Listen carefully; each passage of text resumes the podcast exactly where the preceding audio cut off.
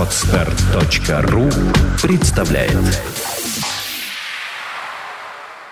А, Чтобы создать новые элиты, ну, те, которые у нас есть, были созданы на основа была это та собственность СССР, которая была, которая была роздана и была создана эта вот элита, не патриотическая, да, понимаем, компрадорская, в общем-то, по своей сути. Ну да, да. да. А как создать новую?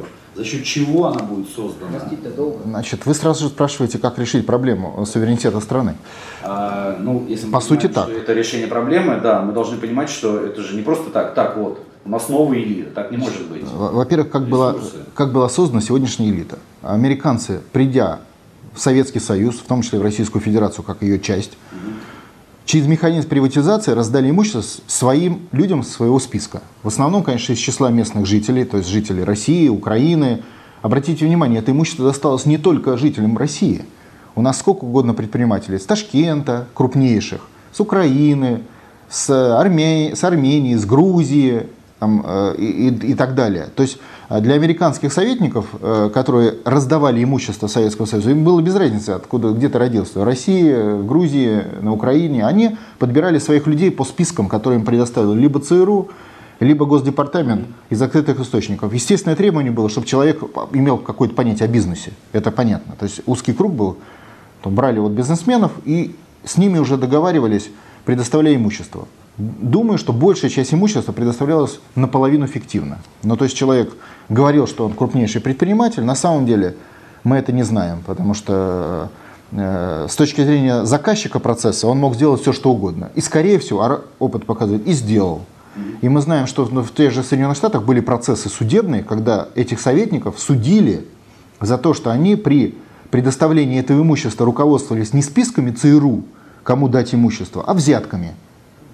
То есть э, какие-то предприниматели в России за взятку вписывались в списки ЦРУ на получение имущества Советского Союза. Так вот, подумайте. И за это в Соединенных Штатах судили своих американцев-советников в России, что они за взятки это делали, вписывали в списки ЦРУ. Это открытый судебный процесс? Конечно, вы их можете найти. Есть, есть. Я говорю все, что э, я ни- ни- никогда не пытаюсь дать какую-то информацию, которая я там знаю, а другой не знает. Любая, я просто говорю, куда думать, да, в какую сторону, где копать.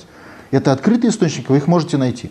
То есть э, американцы сознательно создавали элиты на территории России, Украины и других стран э, про себя, как бы от себя, то есть не компрадорские, не национальные. А для того, чтобы элиты потом не свинтили, они поставили условия, все имущество должно быть в наших руках. Причем я думаю, что не только под юрисдикцией, но и реально в руках большая часть имущества находится людей, уполномоченных соответствующими органами или бизнесами Соединенных Штатов Америки. Вот э, механизм формирования российских элит. Исключения из этого механизма нет. То есть для того, чтобы в России любой человек, и этот механизм и сейчас работает, это условие, любой человек стал богатый, он обязан присягнуть Соединенным Штатам или их союзникам, причем лично приехать и обо всем договориться. Потому что нужна своя подпись, нужен разговор, нужно, чтобы посмотрели в глаза, сказали, ну хорошо, ладно, мы тебе верим. И тогда человек может стать богатым человеком в России. Это правило такое. Иначе, а а элиты формируются из богатых людей. То есть даже если это там великий музыкант, все равно он богатый. А раз он богатый, значит имущество за рубежом. Все просто. А раз имущество за рубежом, значит все, он на крючке. Простая технология, работающая в 100% случаев, как автомат Калашникова, четко. Вот как решить эту проблему? Это, Новые элиты, это очень тяжелая проблема. это Как- деньги. нам необходимо постепенно, это вообще тяжелый вопрос, создавать институт национальной частной собственности. Для этого надо менять все законодательство России. Для этого надо вводить системы. Вот э, в прошлый раз мы с вами договорились, что мы вносим закон о имуществе чиновников за рубежом. А вот сейчас мы готовим закон о э, том, что э, государственная поддержка Российской Федерации должна оказываться только, только тем предпринимателям, которые находятся с точки зрения собственности в российской юрисдикции. Таких, сразу предупреждаю, нет. Поэтому без переходного периода такой закон принимать нельзя. Но эти вопросы мы прорабатываем. Э, Дело в том, что у нас даже бюджет оказывает поддержку предпринимателям формально зарубежным с точки зрения собственности, потому что других нету. А это уже, я считаю, что как бы не очень правильно. И первый шаг в этом направлении – ввести вот такую хотя бы формулировку в, в бюджетном кодексе Российской Федерации для начала. Для начала признать. Для начала вообще формализовать этот вопрос. Да, что вот у нас нету национального бизнеса. Ага. Дальше начать обсуждать эту тему. То есть это вопрос вообще борьбы с пропагандой.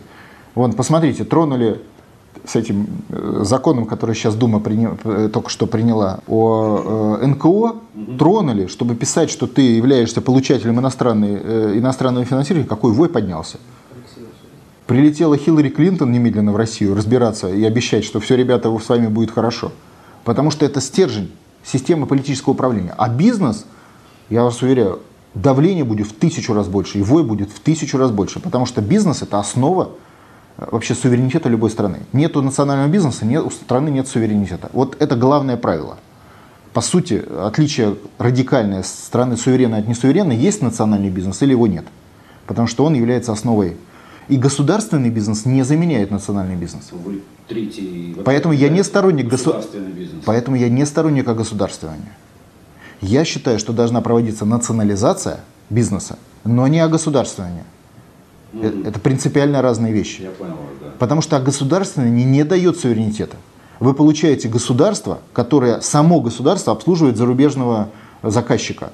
Неважно, у него собственность есть или нет. Оно играет по его правилам, его обслуживает. Потому что чиновник не несет внутреннего мотивации.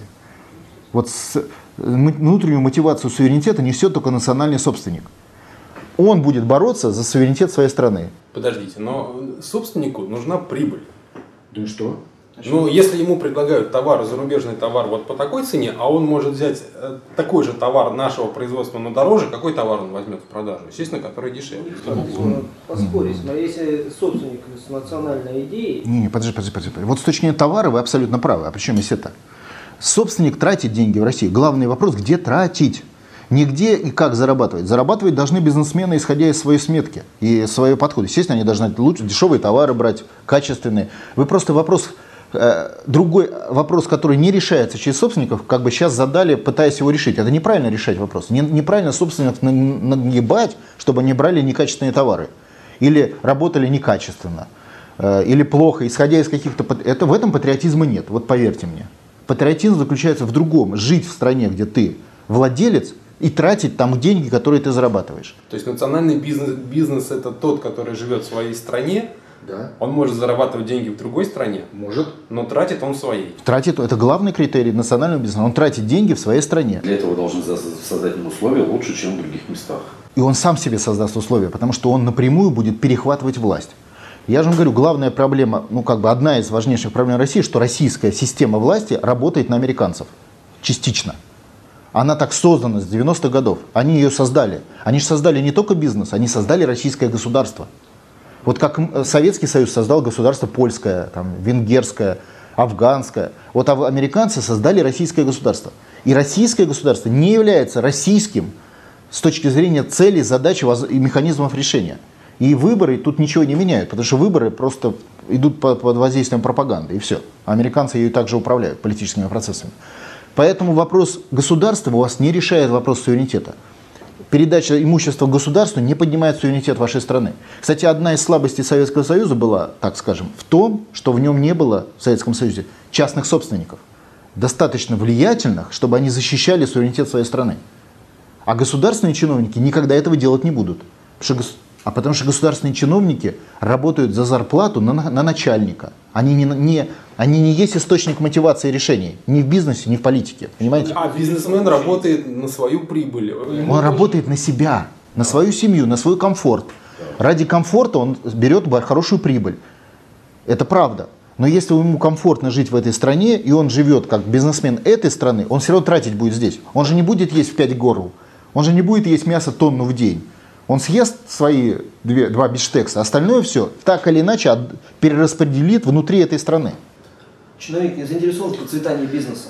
Чиновник получает зарплату и интересно под- отхватить еще возможные... Не, мало того, чиновник не может рисковать. А бизнес основан всегда на риске. А риск всегда может быть основан только на внутренней мотивации. Либо вы разоряетесь э, со всем своим состоянием, либо вы его удваиваете. Вот, по сути, так грубо, что такое предпринимательский риск. А что У чиновника его нет. Это- Этому бизнесмену а, жить в другой стране. Мы говорим о, о создании национальных институтов собственности. Если человек будет собственником этой страны, он к ней будет привязан с точки зрения главного своего жизненного момента собственности. А что ему помешает перевести эту собственность за рубеж? А зачем? Список Магнитского, когда у него заберут этот... Не, подождите, а зачем ему, этот список отдельно, а зачем ему переводить за рубеж? Он здесь реализует свою, свои все задачи. У него здесь семья, у него здесь собственность, зачем ему переводить? Он, если уведет ее за рубежом, он деньги потеряет. Вот сейчас, если он... Почему он потеряет? Подождите. А потому что он перестанет ее производить, эту собственность. Он перестанет ее обс- обслуживать, оборачивать ее. Он перестанет заниматься предпринимательством. Потому что в другой стране он будет уже оторван от своего имущества. Подождите, а он не может перевести право собственности за рубеж? Имущество-то у него останется. Вот сейчас именно так это и делается. Якобы он производит право собственности за рубеж. Через 10 лет он туда и уезжает. Потому что нельзя право собственности оторвать от имущества. Нельзя оторвать. Он и сам туда уезжает. Вот как, вот как сейчас работает этот механизм в Российской Федерации? Вы владелец пяти ларьков. Потом вы стали владелец торговой какой-то сети или начали строить какие-то заводы. Ну, по- поднялись то, что называется. Вам тут же банкиры по команде из Нью-Йорка говорят, срочно переводи свое имущество за рубеж. Что такое перевести? Это же не бумажки оформить. Это реально сделать фиктивную сделку о продаже имущества с фирмы Петя, записанной на вашем паспорте в России, на фирму, записанную в офшоре или в Лондоне или в Нью-Йорке. Причем под видом продажи. То есть это фиктивная сделка. Вот, а для начала, понимаете, да? Это вы не просто переводите туда юрисдикцию. Там, я согласен, чтобы юрадрес был не вот здесь, а в нее. Нет, вы переводите соб- право собственности. Соответственно, вы попадаете под иностранную судебную систему, под иностранные судебные разборки и под систему работы спецслужб. И, и список имени Магнитского – это еще и политический механизм, мы сейчас его обсудим. Это вы автоматически... Дальше с вами начинают работать. Лондонский суд сейчас, вот Абрамович с Березовским это отлично показал. С вами работать, и через какое-то время вы уже вообще не можете ничего сделать как бы без разрешения того, кто держит вас за, извините, не знаю, за горло, через механизм собственности. В данном случае мы говорим другую модельность. Мы говорим о том, что формирование российского класса собственников, института собственности частной в России, формирование, если хотите, российского списка Forbes, я понимаю, что многим это слово не понравится, но внутреннего нашего национального списка Forbes, является принципиально с точки зрения колониальной системы другая позиция. Вы начинаете формировать российский класс собственников, который становится основой российского суверенитета, потому что они заинтересованы в суверенитете своей страны. Увозить ему это имущество, ну а зачем ему? Ну, люди глупые вещи обычно не совершают. Вот здесь он зарабатывает деньги, здесь его собственность защищена, здесь у, у- у него доходы, соответственно, здесь он же при бизнесе должен находиться, он же должен при- присматривать все время. Значит, он каждый день, вот как вот эти бизнесмены, которые за рубеж, они же разрываются, года лет пять они разрывают. Почему они переезжают за рубеж потом? Потому что они перевели туда собственность, а потом они все время ездят то к собственности, то обратно, за- с- присматривать за, за- за- за своим производством. За- Они же тоже должны, доходы же они в России получают. Собственно, за рубежом, а доходы это в России, за ними же присматривать надо, иначе украдут, иначе менеджмент не сработает, иначе разорится. И он начинает ездить. Он э, рабочие дни в России, суббота, воскресенье в Лондоне. Рабочие дни в России и так каждую неделю. Представляете, какой график у людей? И вот так, вот так живут наши предприниматели. Наконец ему надоедает это ездить, и он, накопив какие-то деньги за счет российского бизнеса, лет через 10 полностью э, остается там за рубежом. Вот, вот стандартная технология. Продав бизнес. Нет. Почему? А присматривать. Хуже. Начинает, потом у него этот бизнес в России исчезает еще лет через 10. Ну, поскольку он успел накопить там, он за счет этого живет, и в конце концов он становится просто богатым пенсионером, и наследство он в Европе не оставляет. Это, кстати, вы сейчас затронули момент, связанный с судьбой этих российских собственников, уехавших за рубеж. Су- судьба их для одного поколения красивая, а для наследства уже там свои наследники он исчезает. То есть он не оставляет наследство, не создает династии уже как предприниматели. Это вот как, допустим, вы посмотрите там американские династии, им вообще сотни лет. Вот в российские предприниматели, вот Абрамович у- там, уехал сейчас за рубеж, переводит туда имущество. Но я вас уверяю, его род с точки зрения имущества, ну, максимум выдержит еще одно поколение. Все. Одно наследственный передел выдержит, и дальше он исчезнет. Потому что там есть свои элиты, и чужие элиты в Америку или Европу не пустят. И наши предприниматели, хоть они приедут с миллиардами из России, они там будут жить обеспеченно, но в систему элит они не войдут. Если мы говорим о России, формирование российских элит, во-первых, им не нужно ехать за рубеж. Они тут живут, они тут работают, им не надо каждую неделю взад-вперед мотаться, это комфортнее жизнь. Зачем им туда переезжать? Что, они дураки, что ли? Ну, то есть вы говорите о том, что им просто невыгодно будет переводить право собственности за рубеж. А зачем? Нет, у них в голову такое не войдет. Но сейчас они это делают. Потому что и от них это требуют банки, и от них это требуют американцы. Да. Это условия оккупационного механизма. Перестанут требовать банки. Конечно, им, и разреш... им разрешат находиться в России. Я же говорю, ну, придется поменять все законодательство, и правильно. Им разрешат находиться в России, разрешат. Любой человек будет жить там, как ему комфортно. Если у него здесь бизнес, за ним здесь удобнее присматривать. Если он, он здесь защищен, если здесь у него, соответственно, живет семья, значит, он подтянется и медицина, и образование, и, и все остальное подтянется. Но он может подтянуть под себя медицину и образование. Под нацию. Под себя. А почему под нацию? -то? Почему должен быть о нации? Слушайте, мы сейчас с вами, вы сейчас пытаетесь, Когда... вы сейчас меня пытаетесь вывести на, на, э, на разговор такой, знаете, социализм, капитализм. Нет. Я сторонник капитализма. Я не могу понять, почему, с чего этот бизнесмен будет патриотом. Вот просто Да я... потому что изначально я- любой нет, человек... Нет, нет э, такого преступления, которые не пойдут ради 100% прибыли. Да, я понимаю, да. Но э, объясняю, потому что это вообще не вопрос, касающийся патриотизма. Э, это человек будет патриотом, потому что он здесь родился. Изначально человек любой патриот. Потому что он изначально здесь живет, в этой стране, он здесь растет, и он изначальный патриот. Я вам сейчас... Одно Я- подожди. не вытекает из. Вытекает. Я, я вам сейчас показал, как происходит переформатирование патриотов во врагов России. Ну, это то, что сейчас так это действует, да. Но Это, это вот так работает механизм собственности. Когда у, у человека на одной чаше весов лежит быть богатым человеком, реально богатым, а на другой быть патриот- патриотом, побеждает богатство. А тех, у кого богатство не побеждают, богатыми не становятся. Мы про них вообще ничего не знаем. Понимаете, да? Они уходят в другие сферы труда, не идут в бизнес или останавливаются на каком-то этапе. И на этом все замораживается с точки зрения развития как богач.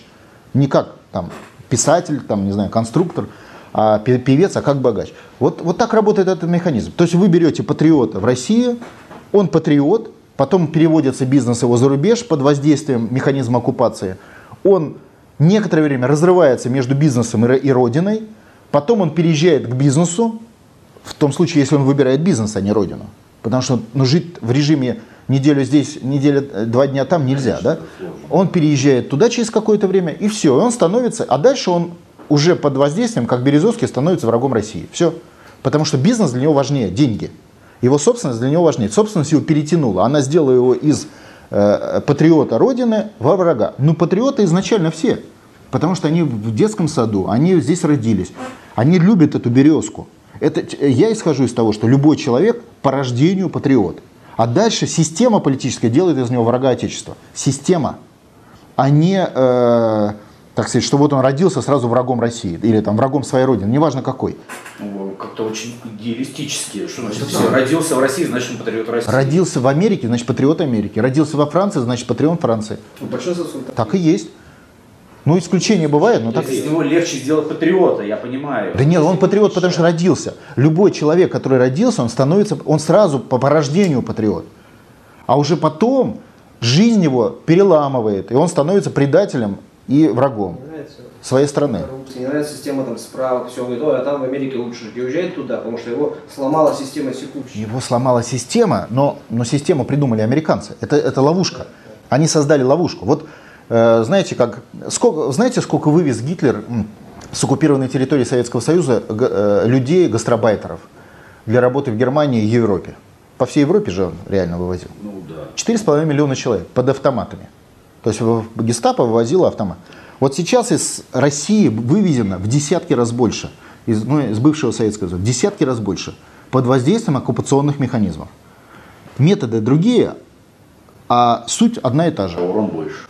А суть одна и та же. Ну не урон, Люди возвращались, а здесь они уже идейно их побороли, и они идейно... Пропагандистский. Это не идея. Это так работает пропаганда, которая с утра до вечера рассказывает эту сказку, что у нас закончилась мировая конкуренция и все люди братья. Хотя этой сказке противоречит элементарный вообще э, здравый смысл любого человека, который хотя бы один исторический роман прочитал. Людей лишили здравого смысла. Это и есть пропаганда. В массе своей. Не- Нет, их не лишили. Они переживали, как бы пережевывают эту жвачку. Если они начинают думать, они автоматически это, это пропагандистское окно пробивают. Вот в этом разница. Патриоты все, но думают не все. Те, которые думают, они автоматически переходят в- к пониманию ситуации. Понимая ситуацию, мы, мы находимся в оккупации, стандартной оккупации, после стандартного поражения в войне. Как всегда. Хорошо, патриот, имеющий бизнес, Да, вырастает, Да. бизнес вырастает, ему говорят, давай туда. да. Он говорит, нет, я патриот. Он прекращает быть Он бизнесменом. не может работать, он не дает развиваться, не дает... Он останавливает свое развитие. выбор, а, либо ты патриот, либо ты бизнесмен. Либо ты Он богач. говорит, я бизнесмен, я богатый бизнесмен. Да, да, все. Тогда ты, все, тогда ты не- э, делай- сделал, ты сделал выбор, ты не будешь богатым бизнесменом. Все. Оставайся патриотом, но в среднем бизнесе. Торгуем патриотизмом. Это не торгуем патриотизмом, так работает политический механизм. Он не может быть одновременно патриотом и, бо- и богатым человеком. Такие правила. Ну не будь богатым, в чем проблема? Но это люди каждый выбирает. Нет, я же не говорю, я за людей выбор не делаю. Каждый выбирает себе сам. Один выбирает родину, другой деньги.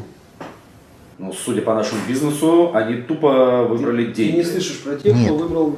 Нет, вроде- смотрите, вот у вас Ну, миллион бизнесменов, которые под- под- созрели для такого рода, на, на такой, ну то есть начали из среднего бизнеса становиться богатым средним бизнесом, вот так, где-то в серединке.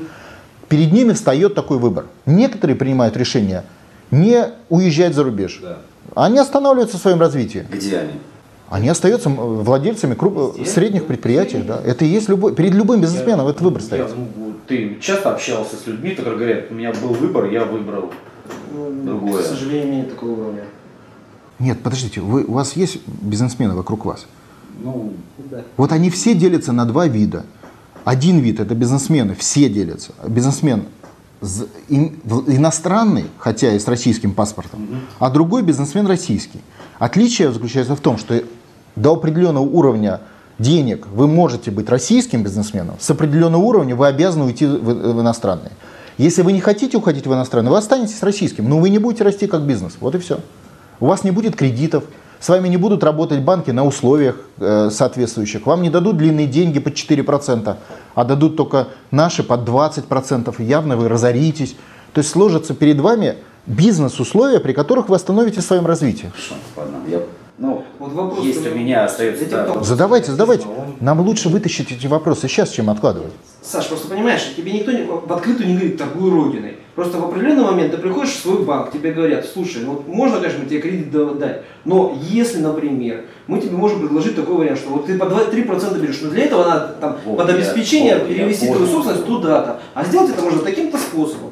И тебя так на, на крючок подсаживают, а потом уже тебя ставят перед выбором. Это американская система рейтингов так работает, в банках. Вот к вам вопрос о ЦБ и рубле. Это не вопрос просто рубля и прямой дани, это вопрос системного характера. Почему Путин не смог решить проблему Центрального банка? Я вот сейчас поднял стенограмму Госдумы 2003 до- э, года. Я вас уверяю, это была эпическая вообще борьба, драка эпическая была. Единогласно голосовали депутаты, такого редко очень бывает. И это все единогласно голосовали за что? за то, чтобы национализировать Центральный банк, по сути. В 2003 В году. 2003 и 2000 и 2003. Тут жесточайшая была битва, компромиссы были, переговоры с правительством. Но ни один закон так не принимается сейчас, как тогда бились. Причем это были те самые люди, которые сегодня Думу возглавляют, но более низкие по должностям. Ничего не получилось. Американцы победили. Я просто, это отдельный разговор, я выложу специально стенограммы, чтобы люди вообще посмотрели, как, это, как Путин бился за национализацию Центрального банка. Ничего не получилось. Битва была полгода. Счетная палата, генпрокуратура подключалась к этой битве. Вообще жесточайшая была. Жестче, чем сегодняшние все эти любые процессы там, с э, уличными шествиями. Я, вот, просто посмотрите стенограмму, как это происходило. Это настоящее восстание было. Вот был эпизод, боевой эпизод восстания национально-освободительного движения под руководством Путина в 2003 году в попытке национализировать Центральный банк. Вся Дума включилась в эту борьбу. Конечно. В стороне Путина. Формально, до определенного предела. То есть до какого-то предела все были на стороне Путина, все фракции.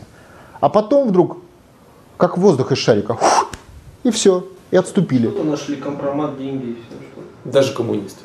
Все. Все отступили. При- вышли на компромисс. Компромисс под названием создания наблюдательного совета ЦБ, в который вошли депутаты, и все, на этом закончилось. Ну, да, понятно, что полномочия Центрального банка остались на том же уровне. Ничего, системно ничего не поменялось. Компромисс был в том, что допустили депутатов в американскую вертикаль принятия решений. Официально. Ну, так, не знаю, слово поделились не подходит, наверное. И на этом все. Шарик сдулся. посмотрите стенограмму, очень интересно. Вообще родину свою надо так немножко изучать. Там э, и надо иногда с пропагандой как бы э, понимать, что вокруг нас пропагандистская система, и иногда просто так ее немножко раздвигать и смотреть, как вообще что происходило реально, а не то, что нам жвачку на уши вешают. Давайте вернемся к элитам. Все-таки, вот смотрите, получается, по, вашим словам, все-таки элита у нас как бы есть, но не в таком зачаточном состоянии, и у нас нету просто сейчас законодательной базы, чтобы вот в момент, когда они подошли к текущему выбору, да, уйти э, за рубеж или остаться здесь патриотами, э, к этому моменту нам подготовить надо Это условно а, уйти за рубеж, потому что эта трансформация Да, да, идет да, десятки ну, лет. да. Вот, э, нам нужно подготовить законодательную базу, которая бы позволила оставить э, бизнес и бизнесменов здесь, которые бы э, сделали, стали... Да, но вы не- только давайте так не упрощать процессы. Ну, я, Э, Если, если просто сказать, вы правы, да, то есть надо полностью из- переформатировать российское экономическое и политическое законодательство, все, не только Центральный банк, все вообще, для того, чтобы вы могли создать, а законодательство о собственности надо переформатировать, создать институты собственности. Это пыталось, у нас сколько идет борьба за создание центрального, вроде мелочь, центрального депозитария, то есть национального депозитария. Она не очень успешная. То есть это вот вот как вы на, на фронте, у вас ми- 10 миллионов армия, и она вся воюет. Кто-то за деревню Зюзюк не наберет, кто-то атакует Харьков, кто-то чего-то, да? Но в сумме это вот фронт. Вот этот фронт, он в постоянном движении. И в этом постоянном движении он разбивается на, на битвы эпические. Битва за центральный банк, битва за центральный депозитарий, битва за национальную платежную систему. По всем фронтам битвы неуспешны. То есть обозначены Путиным правильно цели, вот как война, да, и, и цель, Сталин сказал, цель на Берлин, когда были где-то там под Москвой или, или под Сталинградом. Направление правильное, но битвы неуспешны. Вот как в войне, блин, наверное, в- можно было Берлин взять и в 41-м. Почему не взяли? Ну, потому что не было сил. Вот так и здесь. Нету сил решить проблемы. Задачи стоят, цели обозначены, битвы происходят. В этих битвах мы проигрываем. Одну за другой. Тысячу битв за тысячу битв. Мелкие и крупные. Постоянно, ежедневно они идут. Каких-то небольшие успехи, как вот с этим история только что, которая идет у нас э, с, с- с НКО. Вот небольшие успехи есть, да. Но на шаг вперед, два шага назад. То есть один успех, 10 неуспехов. И они компенсируют этот. Эта борьба идет в постоянном режиме. И враг четкий и понятный. Американцы, Госдепартамент, грантополучатели. С мозги у грантополучателей 20 тысяч политтехнологов. Это очень большая, 500 организаций, это очень большая сила. Это, считайте, те самые, как дивизии оккупационные и оккупационные отряды. Вот они, в, в- в таком, в конкретном, в пофамильном выражении. Элементы этой борьбы, тот же вы упомянули э, э, закон имени Магнитского. Для начала, пропаганда нам говорит закон Магнитского. Вранье. Ну, сколько же можно... У нас сейчас, я вот вошел в Google, там есть переводчик. Любой человек может просто выйти на сайт э, американского, э, даже там, Госдепартамента, Конгресса США, выйти в их стенограммы, выйти в их законы, включить, если английского не знает, переводчик Google, все там написано. Закон имени Магнитского. Суть закона очень простая. Раз- Там написано, любой прочитает. Разрешить Государственному департаменту вместе с Министерством финансов, э, финансовым агентством Соединенных Штатов Америки формировать список людей, которые являются, по мнению этих ведомств, то есть Госдепартамента, э, противниками прав человека не только в России, но и в других странах. Магнитского тут вообще нету. И в отношении людей, которые они считают противниками прав человека, читайте противниками Соединенных Штатов Америки, то есть а, макартизм, охота на ведьм, Э, а- и у них замораживать имущество.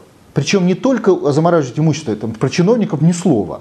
Любого человека, который считается пр- противником Соединенных Штатов Америки, по всему миру можно заморозить имущество. То самое, которое у него за рубежом, напоминаю вам, мы до этого обсуждали. И Э, Мало того, поручение американским э, компаниям, которые находятся в американской юрисдикции, замораживать это по всему миру. Я вам перевожу. Любой журналист в России, который посол Соединенных Штатов Америки, а он имеет право формировать этот список, список секретный, то есть он не носит характера там тысячи страниц. Он просто, это право. Хочет, миллион человек будет в этом списке, посол. на Украине, в Беларуси, в России могут писать списки, какие хотят. У них право такое есть. Автоматически, вопреки священности частной собственности, и любого журналиста можно заморозить имущество. Вы не думайте, что если у вас нет дачи в Болгарии, ваше имущество нельзя заморозить. Вы пользуетесь виза MasterCard. Вы, вас можно заморозить, поскольку вы пользуетесь американской юрисдикцией через механизм виза MasterCard. Любого журналиста, любого политического деятеля. И не случайно госпожа Алексеева сказала, все депутаты Госдумы будут нами включены в этот список. Она сказала правильно, она имеет право. Потому что вы в этом же Конгрессе можете прочитать. Докладчиком в рамках подготовки закона были Навальный, Алексеева, э, этот э, шахматист Ка- Каспаров. Прямо американцы на сайте пишут, докладчики кто. Каспаров докладчик, э, Немцов и другие. Прямо перечисляются, кто докладчик. Они имеют право писать эти списки. Списки будет писать Алексеева, а никакой не, э, не Хиллари Клинтон. Она будет писать Алексеева вместе с послом. И в эти списки попадут все, любой человек, который будет неугоден Соединенным Штатам Америки, в том числе и в России. Отвлекаюсь, вы пробовали сами визу получить? Или вам за- закрыт въезд? Там. Нет, если говорить обо мне лично, э, я в Америке был для цели встречи с э, для цели встречи с господином Обамой, когда он был кандидатом в президенты, ездил туда, общались мы. Э, Ну, больше я не пробовал. Ну, На дип-уровне у вас. Да, ну я думаю, вы, вы путаете. А вопрос виз, проблем с визами нет. Визы дадут любым. Имущество отнимут. Причем в России. Вы думаете, что вы в России можете иметь имущество без контроля Соединенных Штатов? Вы глубоко ошибаетесь. И вам об этом после принятия закона, американцы заканчивают его принятие, расскажет госпожа Алексеева. Или где 2000, 20 тысяч грантополучателей, которые найдут способ подойти к вам и с вами переговорить. Это что смогут приезжать в любом случае. Вот а для этого он и принимается закон. Нет, тебя смогут здесь приезжать. Здесь, в России. Я Понимаю, что здесь Вот да. У тебя есть имущество, тебя могут зажать. Здесь, в России. Потому что э, э, это может быть сделано в том числе в отношении вашей недвижимости в городе Москве. Я вам докладываю через механизм международной системы судов. Если это захочет госпожа Алексеева. Поэтому вы не случайно, когда Навального посадили на 15 суток, Хиллари Клинтон выступила в его защиту. Это не случайные вещи. Это кажется чушь какая-то. Это для профессионала это четко видно, куда снаряды ложатся. Значит, сидит солдат, он знает, долет, перелет, недолет, долет, выстрелили оттуда, выстрелили оттуда. Вот для профессионалов политики, которых в России чистят все 20 лет, каждая новая дума наполовину новая. Не случайно. Все опытных людей убирают, которые могут корректировать огонь и смотреть, как происходит событие реально. Кстати, вопрос. Из-за этого в единороссах такой интересный список депутатов. Значит, по поводу единороссов. Я вообще э, учредитель э, блока «Единство и медведь», то есть создатель «Единой России», лично. Нас было учредителей 7 человек. Из 7 человек 5 уже выгнали из «Единой России». А Один, вот Франц Клинцевич ушел в Народный фронт, оставаясь в «Единой России». А, То есть из 7 человек, вы понимаете, какая чистка произошла. Плюс к «Единой России» добавили официальных врагов «Единой России», которые на выборы шли против «Единой России» и Путина. То есть «Единая Россия» совсем не та, которую мы создавали в 99 году. Это уже другая партия. Говорить, что эта партия, и Путин не случайно из нее ушел, далеко не случайно. И говорить о том, что это партия э, Путина, неправильно. Это партия, партия союзник Путина до определенного момента. До тех пор, пока он начал не трогать интересы элит. Я не буду вдаваться в подробности, потому что, ну, э, но суть подтвержденная многократными конкретными фактическими материалами, очень простая. Как только Путин начинает делать что-то, что идет в разрез с интересами американских элит в России, а других нет, Единая Россия становится мгновенно ему в оппозицию. Это надо понимать. Поэтому это условная вещь. То же самое правительство. Сегодняшнее правительство условный союзник Путина. До тех пор, пока Путин не делает что-то, так же, как, кстати, и правительство Касьянова. Я просто работал в Минатоме тогда, я знаю, как отношения были Касьянова, Путина в системе. Это было условное правительство. И Путин ломал и подчинял себе правительство года три. Где-то до когда он Касьянова снял, Касьянова, Волошина там, и команду все поменял. То же самое вертикаль власти. Сегодняшняя, после системы выборов, когда американцы пробили выборы губернаторов, эта система тоже Путину не подчи- подчиняться не будет. Это надо понимать. То есть вертикаль власти тоже вернулась к состоянию 2000-х годов начала, когда ему там тот же Татарстан вообще налогов в российский бюджет не платил. Это прямо связано с системой выборов. И сегодня перекупить какую-нибудь республику, уж поверьте, в 10 раз дешевле будет, чем Грузию, например. Грузию купили, а республику какую-нибудь российскую перекупить. Здесь на выборах, я имею в виду, провести своего губернатора, организовать механизмы поддержки, террористические военные отряды предоставить, несложно. Это будет в 10 раз дешевле, чем Грузии. Деньги у американцев на это найдутся. Значит, и вертикаль власти тоже теперь не, наци... не национального, не на стороне национальных сил. Средства массовой информации изначально были против, э, как система пропаганды, прямое подчинение американцам они имели, как система. Мы это обсуждали, у нас было детальное обсуждение. Это не значит, что это тотально, да, то есть есть отдельные проекты, которые, ну как всегда, есть, знаете, вот есть, когда система работает, есть кто-то, кто не подчиняется системе, но их меньшинство, и они на ситуацию не влияют. И после выборов Путина это, это меньшинство оказалось сегодня в опале. И вам журналисты, которые работают со СМИ, это подтвердят. То есть и здесь э, позиции Путина и, и э, национальных сил ослабли. То есть они ослабли по всем фронтам. Если мы говорим сейчас о военном языком, то Путин где-то, э, условно говоря, в 2007 году отбил Москву, от, отбросил немцев от Москвы, вроде бы какая-то победа, да. Но после этого тотальное отступление. И мы сейчас где-то в районе Сталинграда. И вопрос для меня очень простой. Произойдет перегруппировка сил, и Путин пойдет в контрнаступление? А есть с кем? А вариантов нет. Это вот как, знаете, по, по, по, за Волгой для нас земли нет. Вот дальше отступать это ликвидация страны. Вот для меня как геополитика и политика это очевидная вещь. Ну, тогда у нас не, не остается время на формирование элит. Я, я вообще не про элиты, я говорю Ну, про тактическое понял, отступление. тактика, Элита это стратегический вопрос. Решить проблему элит вы не решите ее э, в тактическом ключе. Это стратегический вопрос, его надо решать, решать десятки лет. Я думал, вы про тактику по элитам говорите. Нет. Тактика это стратегия. Та- Элита это суть. Если вы, поме- если вы получили хотя бы половину национальных элит, считайте, вы уже восстановили суверенитет. Дальше уже события пошли по вашему сценарию национальных сил. До этого момента это просто оборонная стратегия защиты, уменьшения эффекта от бомбардировок оккупационных сил. Я бы ее так назвал.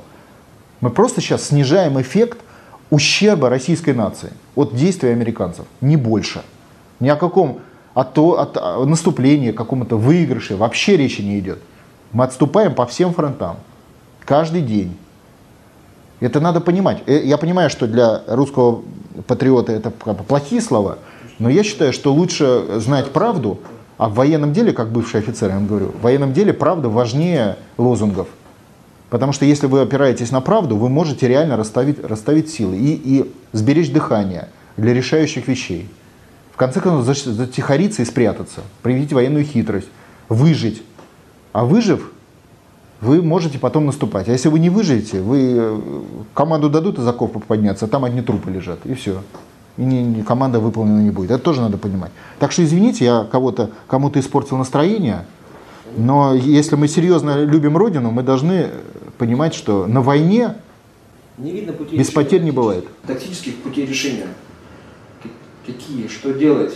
что делать? Взять автомат, пойти расстреливать всех? Нет, что? ну, о чем? Ни, ни Ну, в коем случае. говорю. Э, Что делать?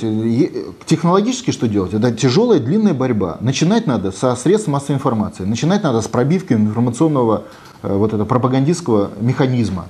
Разрушать надо, надо правду. Начинать надо с правды, если так начинать. Технологически надо верить Путину, потому что, э, да, мы находимся в полной в плохом состоянии, в полной такой оккупационной жесткой системе. Но варианты, иначе как через национального лидера, их нет.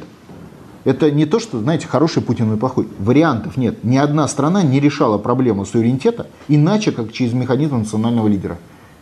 А проблему суверенитета решали очень многие страны. И я все пытаюсь вам простую вещь сказать, что с Россией происходит обычная вещь, стандартная. Ничего нового, ничего не- неожиданного, ничего такого, чтобы не было еще до этого миллионы раз.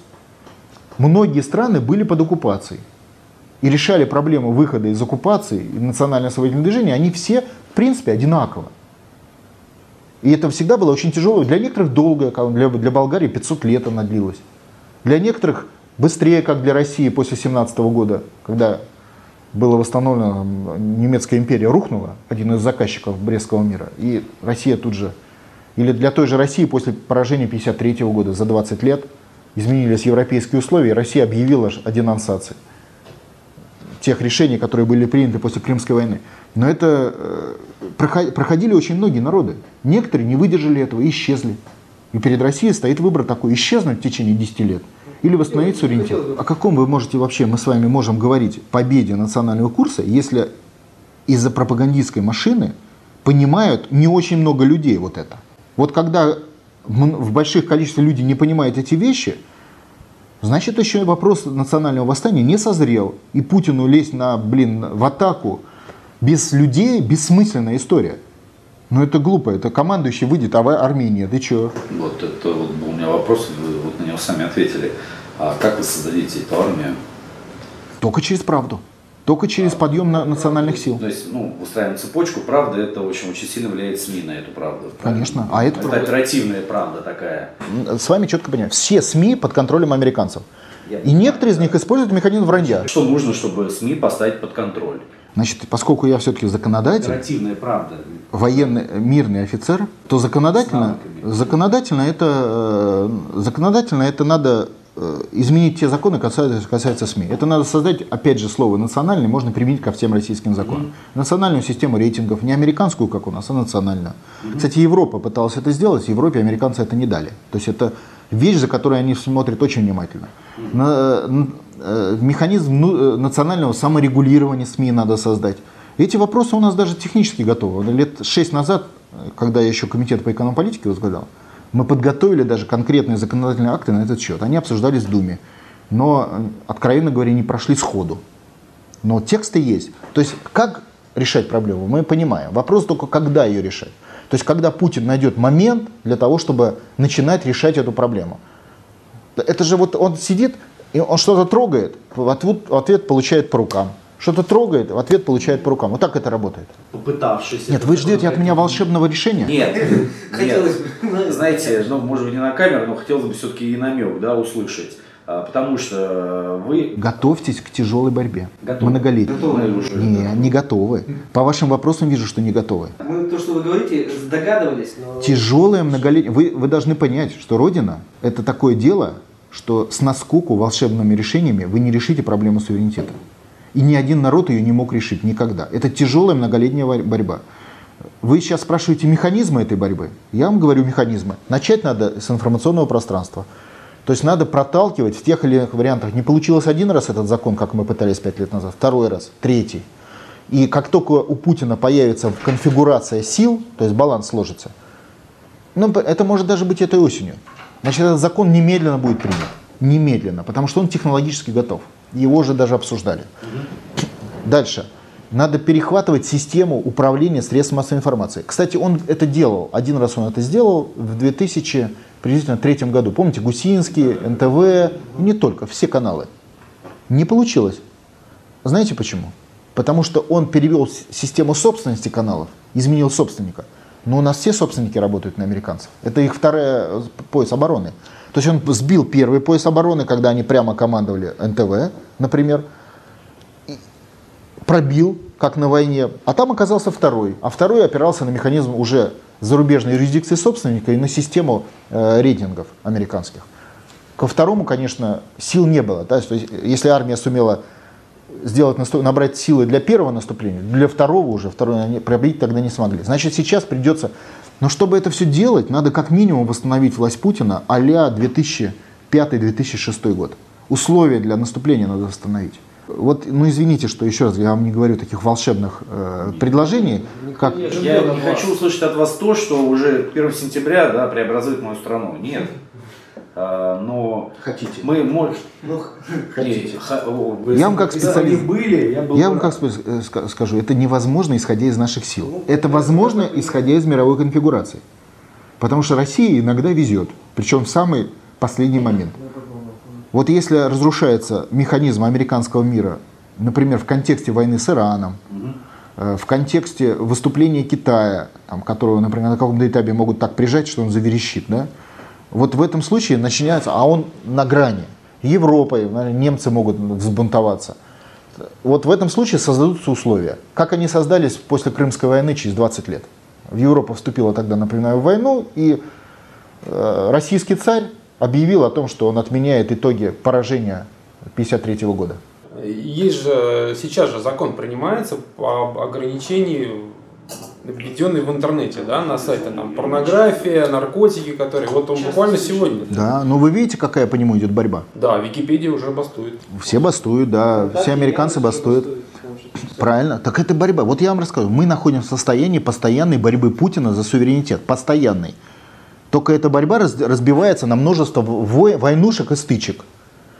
И его в одном месте он проигрывает, причем очень сильно. Где-то есть отдельные успехи, как взятие Ельца в 1941 году. Я же не знаю, это война, в ней вот бывают успехи. Просто надо национальная мо- мо- мобилизация до конца. Вот пока люди не поймут, что нуждается национальная мобилизация до конца, не ждите быстрых побед, а ждите, когда американцы рухнут сами. Вариантов нет. Вот когда у Путина будет поддержка, когда на улицу выйдет миллион человек при каких-то обстоятельствах, критической ситуации, вот тогда можно говорить об ускорении процесса национально-освободительного движения до такого быстрого решительных побед в каких-то конкретных вещах. А дальше надо выходить на вопросы элит и строить национальные элиты лет 5-10. Если вы, конечно, не хотите революционным путем их убрать. Революция ничего хорошего не дает. Вот, я про это же. А значит, рассчитывайте, элиты вы перекуете лет за 10, не, не быстрее. А для этого надо создать условия. Элиты производные условий, а условия э, производные национального курса. Скачать другие выпуски подкаста вы можете на podster.ru